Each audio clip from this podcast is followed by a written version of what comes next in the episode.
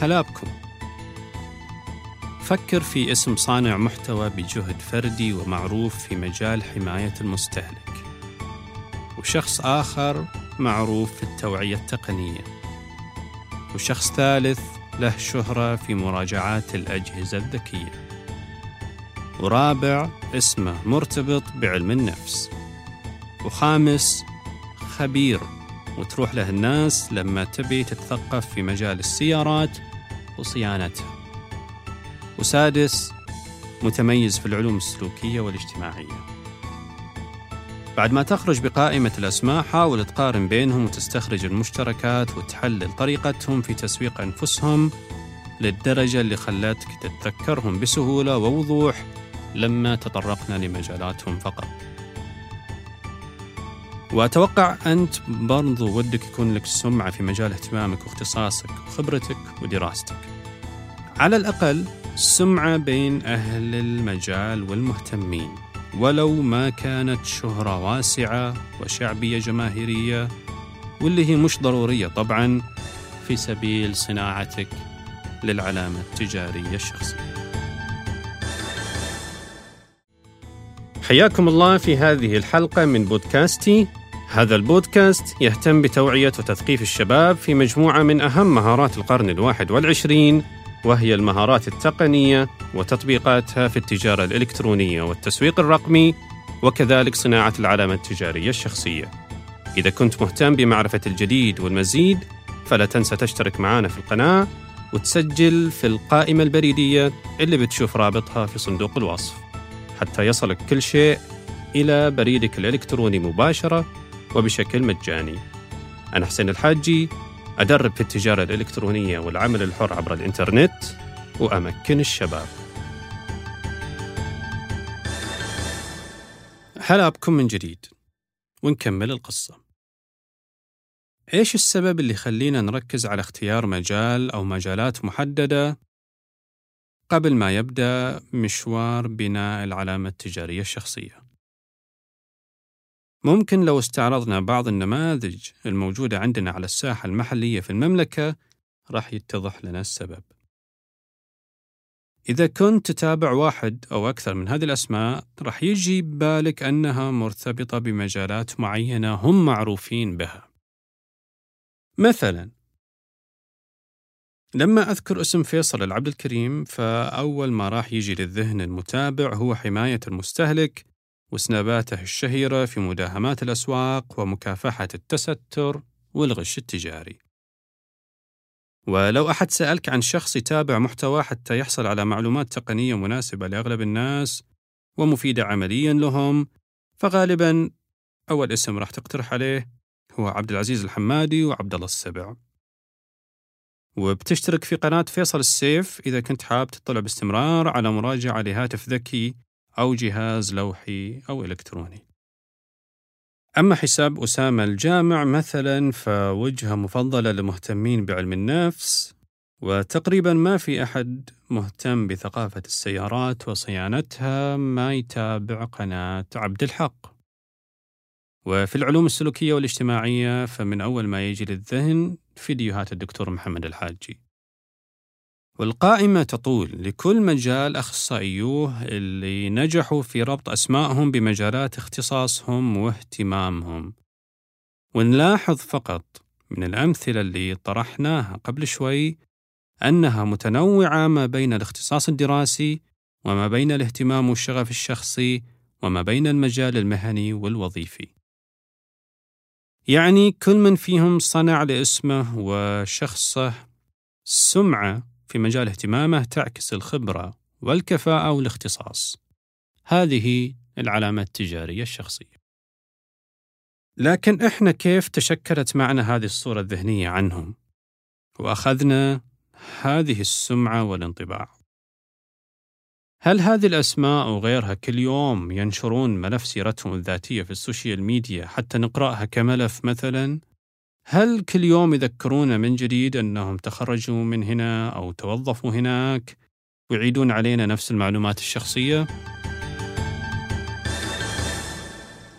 الجواب البديهي على الأسئلة اللي طرحناها قبل شوي لا ولو كان هذا هو الحال لكانت النتائج عكسية لأن المتابع مش مهتم ولا شغوف بتكرار نشر المعلومات الشخصية البحتة اللي قد ما تشد انتباه ولا تثير اهتمام على المدى البعيد ولا تضيف قيمة.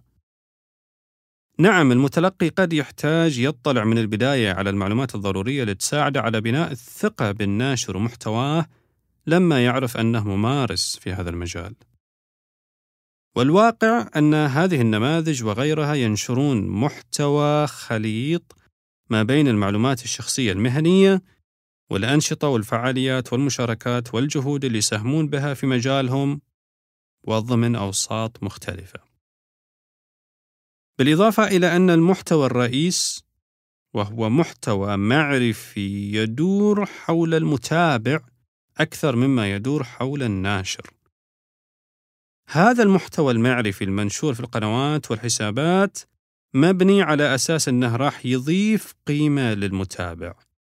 فيتلقاه باهتمام لأنه يمس حياته ويلبي احتياجه ويجاوب على أسئلته من زاوية المجال هذا. وبأسلوب سلس يوصل له الرسالة بدون تعقيد. هذا المحتوى المعرفي هو اللي راح يوصل الفكرة للمتابعين عن اختصاص الناشر وسعة اطلاعه وعمق خبرته بالمجال. المتابع قد يكون شخص يبحث عن معلومة ووصل للحساب، وقد يكون جهة عمل وتوظيف وبزنس وتبحث عن مرشح أو عن معلن، وقد يكون مسؤول مؤتمر ويبحث عن متحدثين. وقد تكون مجلة علمية وتبحث عن كتاب. وقد وقد وقد. وحتى يصل الحساب إلى هذا المستوى من الجاذبية راح يتمتع محتواه بالخصائص التالية. أولاً النشر المركز النشر المركز في مجال أو مجالات واضحة يساعد على تصنيف الحساب والناشر بوضوح ومعرفة كفاءاته بالضبط. وكذلك يساعد على تصنيف متابعين كفئة مستهدفة لما جهة تبغى تعلن لنفس هذه الفئة. وكلما كان الحساب والناشر مصنفين في أطر محددة كان سهل تذكرهم عند الحاجة للبحث عن معلومة معينة في مجالهم أو عند اقتراح الحساب لأي متابع آخر مهتم بهذا المجال. هذا ما يعني أن الحساب لازم يتحول إلى مجلة علمية محكمة، بالعكس. قد يتفاعل الناشر مع عدة قضايا، لكن معه قضية رئيسية مواظب عليها وعلى شد الجمهور لها. ويشارك بشكل محدود في بعض القضايا الجانبية الأخرى أو مثلا ينشر شيء من يومياته العفوية أحيانا من باب كسر الروتين والجمود. ثانيا النشر المستمر يوميا حاضرين عندك على ال timeline ما يغيبون كثير عن الساحة يشعرون أن لهم دور يؤدونه مش فقط حساب يعبيه بمحتوى على الماشي. غير أن الاسم مهما كان قوي وحاضر إلا أنه ممكن يخفض صيته لو غاب فترة عن النشر والتفاعل. لذلك الرهان هنا على طول النفس. ممكن في بالك بعض أسماء الناشرين المعروفين واللي أنت عاصرت بدايات دخولهم للسوشيال ميديا وكيف صملوا سنين طويلة على النشر والتفاعل مع الجمهور حتى حصدوا حضور قوي في مجالهم. مرة ثانية الرهان هنا على طول النفس والتأني. ثالثا النشر المميز.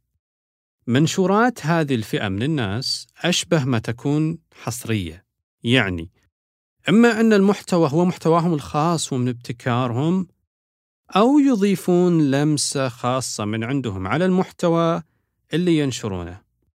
يجعلك تتلقاه منهم بطريقة مميزة ومختلفة عن الآخرين.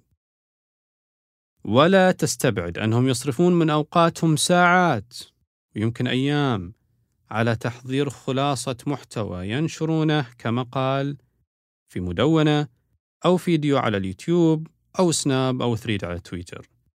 الموضوع يحتاج له طول نفس وطولة بال ومتابعة حثيثة للجديد. الآن أتوقع جاء في بالك سؤال.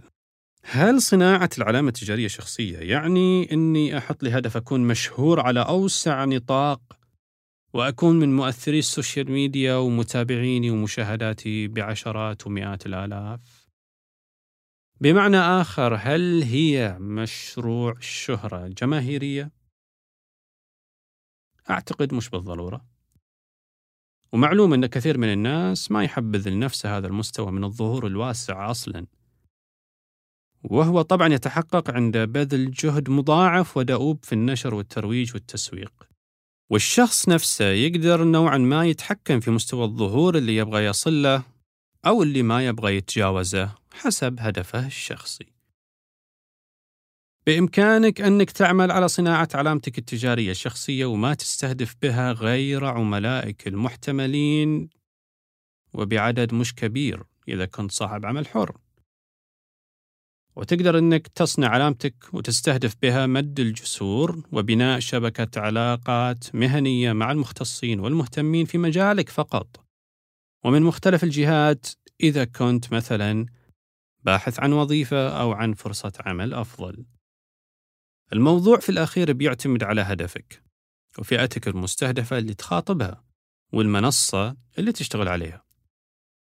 واستمرارك في النشر وتوسعك في الظهور. هل حددتم مجالاتكم مثل ما اتفقنا؟ الآن وحتى الحلقة القادمة نخلي بالبال على أي منصات نخطط نشتغل أكثر ونتواصل مع الناس أكثر فخليكم قريبين.